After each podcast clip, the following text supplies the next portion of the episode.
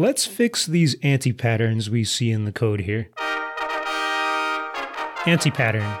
A-N-T-I hyphen P-A-T-T-E-R-N. Anti-pattern. I came across the word anti-pattern relatively recently when I was learning React.js. React.js. If you haven't heard of React before, that's a whole other engineering word of the day. But it's basically a programming library for the web. It's relatively new too. It's like a new technology, a new library that people have built over the last several years that makes, in theory, makes building websites easier or better.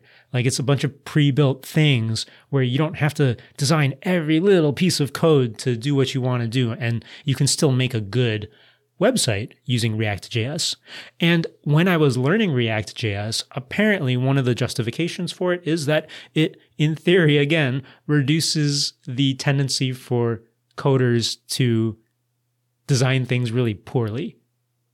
In other words, it could help prevent coding with anti patterns. Anti patterns are the opposite of good patterns. They're the opposite of good design patterns in programming, for example. Apparently, it was coined in 1995 by the computer programmer Andrew Koenig.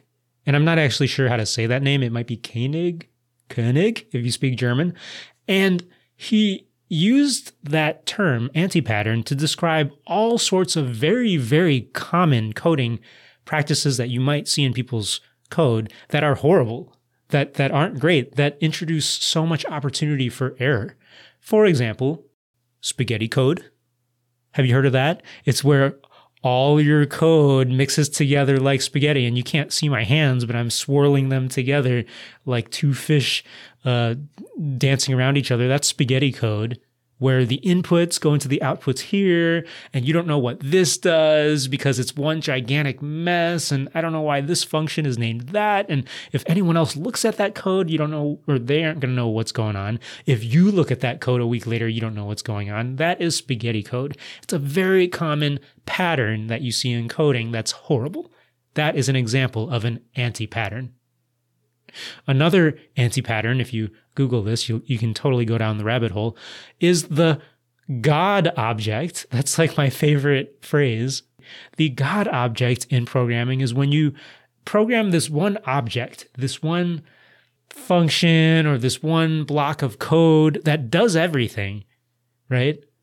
It has all the power. In theory, I mean, that could be great, right? You just have this one thing that opens your program, closes your program, saves all your stuff, analyzes all your data, communicates with the internet, tells you you look good. Like, okay, fine. You have one object, this God object, all powerful that does everything. But this is a horrible design pattern because in practicality, an engineer is most likely to get confused in what things do and maybe one function will mess with another function and me opening this file will suddenly screw up the way it displays on this screen because I'm not separating things out. If I designed the God house, the house that does everything in my life for me, like, wouldn't that be awesome if you could design the perfect God house that not only housed you, let you in and out and gave you AC, but it also read to you and it uh, drove your kids to school and it um, grew you food and sold your goods if you run a business. And your house not only did that, it cleaned for you and it taught you how to do math. Like, this is the God house. If someone designed that house, in theory, it's amazing, but in practice, it's horrible. Horrible. Don't ever do that because you need to separate out your systems a little bit. We have systems engineering for a reason. Make little compartments to handle certain things. Don't just make one giant box that does everything because you're probably going to have the when you open the door it's going to mess up how it teaches you math or when you learn math from this house it sends your kids to the grocery store instead of the school you know? You don't want those kinds of weird crosstalk and interactions. You need to separate out certain things. You don't want one giant object to do everything that's my favorite anti-pattern i like this word because i feel like coming from a mechanical engineering and biomedical engineering background, anti patterns can refer to bad design practices in general that we see a lot. And for example, the idea of that God object, it still applies in mechanical design. That's not always great. You want to have modularity or systems engineering and breakdown, a breakdown of concerns to some degree.